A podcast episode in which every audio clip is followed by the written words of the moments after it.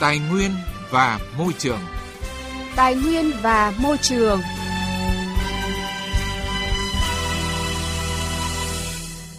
Thưa quý vị thưa các bạn, cùng với quá trình đô thị hóa, thời gian gần đây, hàng trăm khu dân cư, khu công nghiệp, các dự án giao thông mọc lên ở các địa phương. Kéo theo đó nhu cầu đất cát để san lấp mặt bằng ở các dự án này ngày càng tăng. Nhưng cung vẫn không đủ cầu. Việc khai thác đất cát để san lấp mặt bằng là việc làm lợi bất cập hại, đáng báo động từ nhiều năm nay.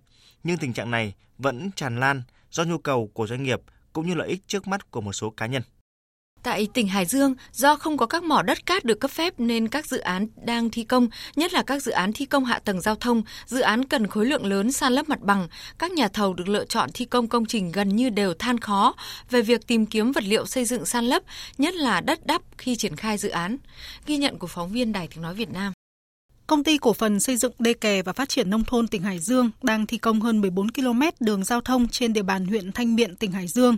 Nhu cầu cát, đất đồi và cấp phối đá răm để phục vụ cho công trình rất lớn, nhưng việc tìm nguồn cung gặp nhiều khó khăn. Ông Lê Văn Quảng, Phó Giám đốc dự án này cho biết, hoạt động trong ngành xây dựng đã nhiều năm, nhưng chưa năm nào việc mua vật liệu san lấp lại khó khăn như thời điểm này. Giá các loại vật liệu đều tăng mạnh, công ty đã phải liên hệ kết nối với nhiều doanh nghiệp chủ mỏ, chủ bến bãi cung ứng vật liệu san lấp ở các tỉnh lân cận nhưng vẫn không đảm bảo được nguồn cung kịp thời cho công trình. Từ năm 2021 đến nay, giá vật liệu san lấp tăng liên tục. Hiện nay, giá các loại vật liệu san lấp như cát đen, đất đồi, đá, cấp phối đá răm vân vân đều tăng từ 70 đến 90%, có loại tăng gấp 2 lần so với đầu năm 2022. Điều này ảnh hưởng rất lớn đến tiến độ của công trình các cái nguồn mà cung ứng ấy, ờ, đối với đầu vào ấy là rất khó. Vì toàn là những cái nơi xa để mang về.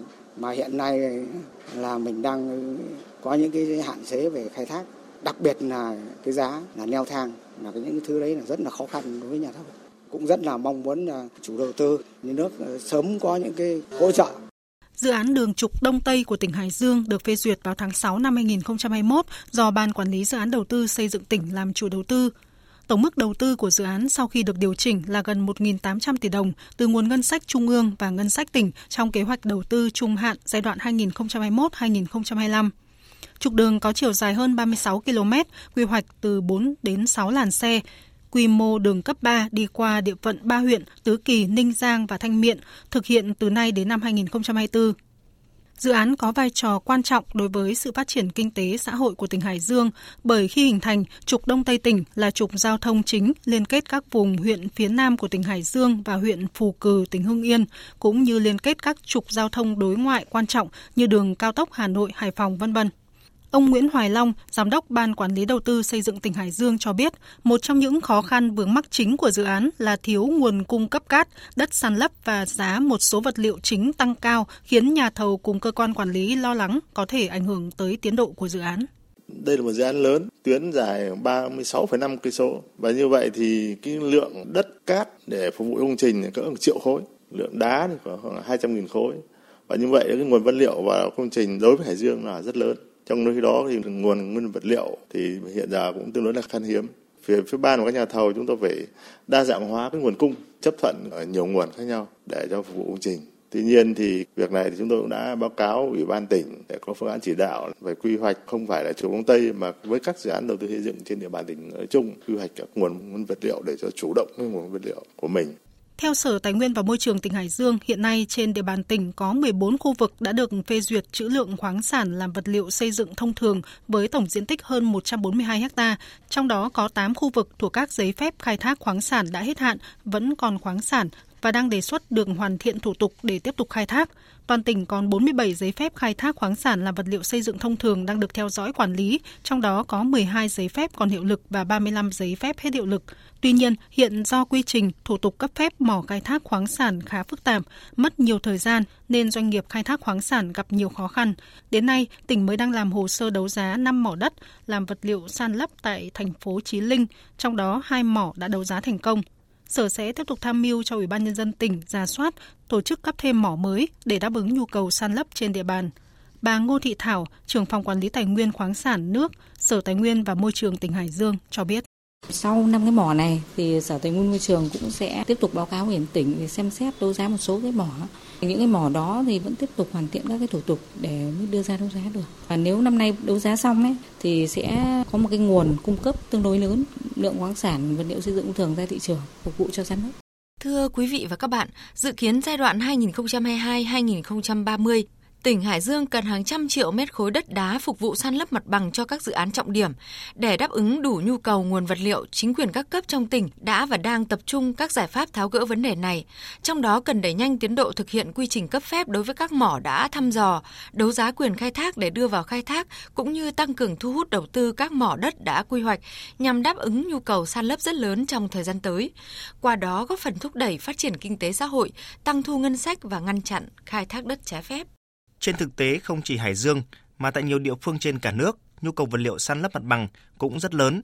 Trong khi đó, tại một số địa phương có các mỏ khai thác khoáng sản như Quảng Ninh, Thái Nguyên, hiện lại có hàng chục bãi đổ đất đá thải mỏ với khối lượng lên tới hàng trăm triệu mét khối. Để giải quyết vấn đề này, các địa phương đã lên phương án sử dụng đất đá thải của mỏ than làm vật liệu san lấp. Giải pháp này không những giải quyết được bài toán khan hiếm vật liệu san lấp cho các công trình, mà còn tiết kiệm được tài nguyên thu hẹp diện tích các bãi thải mỏ, đồng thời tăng thêm nguồn thu cho ngân sách nhà nước, giúp thúc đẩy phát triển kinh tế tuần hoàn. Phản ánh của phóng viên Đài Tiếng Nói Việt Nam.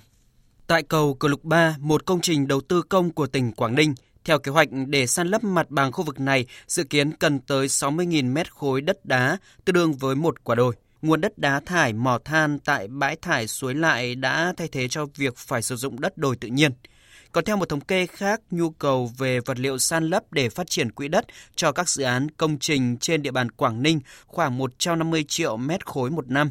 Đến năm 2030 là hơn 1 tỷ mét khối. Do đó, việc khai thác sử dụng đất đá thải mỏ vừa là giải pháp thay thế vật liệu san lấp truyền thống, đáp ứng đủ về chữ lượng, tiêu chuẩn và chất lượng, giúp xử lý đất đá thải mỏ, giảm thiểu áp lực lên các bãi thải, nguy cơ nhiễm môi trường, tác động cảnh quan – Ông Nguyễn Sĩ Hiền, đại diện một đơn vị xây dựng đang cần hàng trăm triệu mét khối vật liệu san lấp cho dự án tại Quảng Ninh, cho biết. Cái nhu cầu đất đá thải này, cái khu vực mỏ với lại với, với bắt bằng danh rất gần với dự án của chúng tôi và có khả năng đáp ứng được về tính chất cơ lý cũng như là cái hiệu quả kinh tế cho dự án. À, dự kiến của chúng tôi sẽ lấy thì trong khoảng từ năm 2023 đến năm 2025 cỡ khoảng là 140 triệu khối. Theo tính toán trung bình mỗi năm, các mỏ than ở Quảng Ninh phát sinh hơn 150 triệu mét khối đất đá thải mỏ. Việc sử dụng đất đá thải mỏ để san lấp sẽ góp phần giảm độ cao, hạn chế tối đa các tác động tiêu cực tới cảnh quan, môi trường, phù hợp với mô hình chuyển đổi kinh tế từ nâu sang xanh của tỉnh Quảng Ninh. Cuối năm ngoái, Bộ Tài nguyên và Môi trường đã đồng ý cho phép ba bãi thải khác của tỉnh Quảng Ninh được sử dụng vật liệu san lấp – Ông Nguyễn Như Long, Giám đốc Sở Tài nguyên và Môi trường tỉnh Quảng Ninh cho rằng đây là sự thống nhất giữa mục tiêu phát triển bền vững, hài hòa với môi trường, phù hợp với quan điểm, định hướng của tỉnh Quảng Ninh trong việc đẩy mạnh phát triển kinh tế tuần hoàn theo hướng bền vững. Chính vì vậy, trong thời gian tới, tỉnh Quảng Ninh sẽ kiến nghị để được cấp thêm nhiều mỏ hơn để phục vụ nhu cầu của các dự án. Về mặt lâu dài thì chúng tôi đang mong muốn là sau một thời gian bước đầu đã sử dụng và thấy hiệu quả thì rất là tỉnh cũng đang báo cáo Bộ Tài nguyên để cấp phép đại trà để làm sao mà đẩy nhanh được cái tiến độ cấp phép sử dụng, huy động vào các công trình. Cái thứ hai nữa là cũng đang muốn, mong muốn là tìm được những cái giải pháp, các cái phương tiện và phương thức vận chuyển tối ưu để hạ được cái giá thành thì nó mới tăng lên cái sức cạnh tranh và phổ cập vật liệu này trong cái việc sử dụng để thay thế vật liệu truyền thống. Tại tỉnh Thái Nguyên, hiện cũng còn nhiều bãi thải đất đá với trữ lượng lên đến 30 đến 50 triệu mét khối và sẽ tiếp tục tăng lên trong quá trình khai thác khoáng sản. Nếu sử dụng đất tại bãi thải làm vật liệu san lấp, đá làm vật liệu xây dựng thì sẽ hạn chế ô nhiễm môi trường, giảm diện tích đất làm bãi thải, tiến tới sử dụng diện tích này và các mục đích phát triển kinh tế xã hội, giải quyết tình trạng thiếu vật liệu san lấp, vật liệu xây dựng trên địa bàn tỉnh Mặt khác, khi đất đá tại bãi thải được sử dụng hàng năm, doanh nghiệp sẽ không phải chi phí số tiền lớn để vận chuyển đến bãi thải, chống sạt lở, duy trì trạng thái an toàn của bãi thải mà còn bán được số tiền rất lớn, ngân sách nhà nước thu được các loại tiền, thuế, phí không nhỏ. Ông Phạm Bình Công, Phó Giám đốc Sở Tài nguyên và Môi trường tỉnh Thái Nguyên khẳng định. Sở Tài nguyên Môi trường tạo điều kiện đối với các cái khu vực mà thời gian cấp mỏ nó đang tiến hành thì đẩy nhanh tiến độ cấp mỏ cho các cái vực gần khu vực đó. Và hai là cũng có những cái nguồn từ các cái khu vực mà người ta đã có sẵn từ trước hoặc là các khu vực người ta đang khai thác đất người ta đã để ra thì đang cố gắng tuy nhiên rằng cái việc mà thẩm định về cấp phép thì cũng, cũng mất thời gian nhưng mà cũng phải cố gắng mà làm Thưa quý vị và các bạn, trên thực tế chủ trương sử dụng đất đá thải mỏ làm vật liệu san lấp mặt bằng nhằm giảm khai thác nguyên vật liệu san lấp khác, hạn chế chất thải phát sinh và giảm thiểu tác động xấu tới môi trường là định hướng theo mô hình kinh tế tuần hoàn và thúc đẩy các mô hình kinh tế tuần hoàn. Đây cũng là một trong các chính sách của nhà nước về bảo vệ môi trường theo quy định tại Luật Bảo vệ môi trường năm 2020. Bảo vệ môi trường. Hành động hôm nay vững bền tương lai.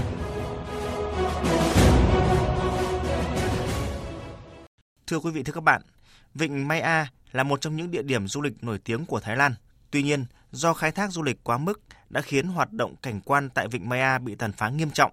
Sau thời gian đóng cửa Vịnh Mai A để phục hồi hệ sinh thái, chính quyền địa phương đã mở cửa trở lại hoạt động du lịch tại đây với chiến lược phát triển du lịch mới. Tổng hợp của biên tập viên Đài Tiếng Nói Việt Nam. Năm 2018, Thái Lan đóng cửa vịnh Maya để phục hồi hệ sinh thái bị tàn phá do hoạt động du lịch quá mức. Biện pháp này đã giúp dạng san hô bị hư hại ở đây hồi sinh.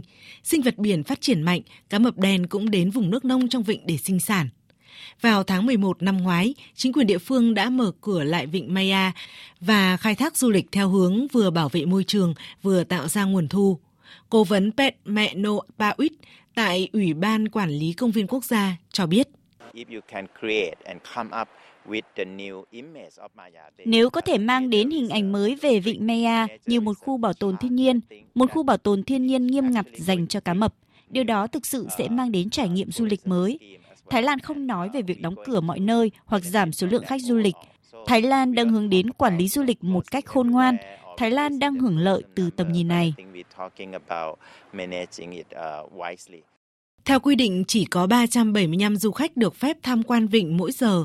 Thuyền đưa du khách đến vịnh Maya phải neo đậu ở phía bên kia của hòn đảo để tránh làm hư hại các dạng san hô trong vịnh. Từ cầu cảng, du khách phải đi bộ ra vịnh. Khách du lịch không được phép bơi trong vịnh. Những ai súng nước quá đầu gối đều bị nhắc nhở. Du khách Quitar đến từ Litva cho biết. Việc du khách không được bơi trong vịnh sẽ bảo tồn vịnh tốt hơn. Nếu để du khách bơi, họ sẽ phá hủy hệ sinh thái. Tôi rất trân trọng quyết định cấm bơi trong vịnh. Tuy nhiên, sự xuất hiện trở lại của du khách vẫn ảnh hưởng không nhỏ đến hệ sinh thái vịnh Maya. Bà Trang Trạ RD, giám đốc dự án Maya Shark Watch, cho biết.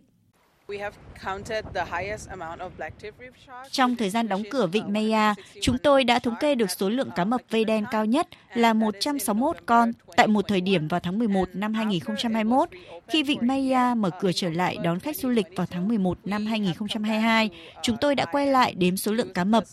Số lượng trung bình khoảng từ 20 đến 40 con cá mập mỗi ngày. Sự phong phú của sinh vật biển đã giảm đi.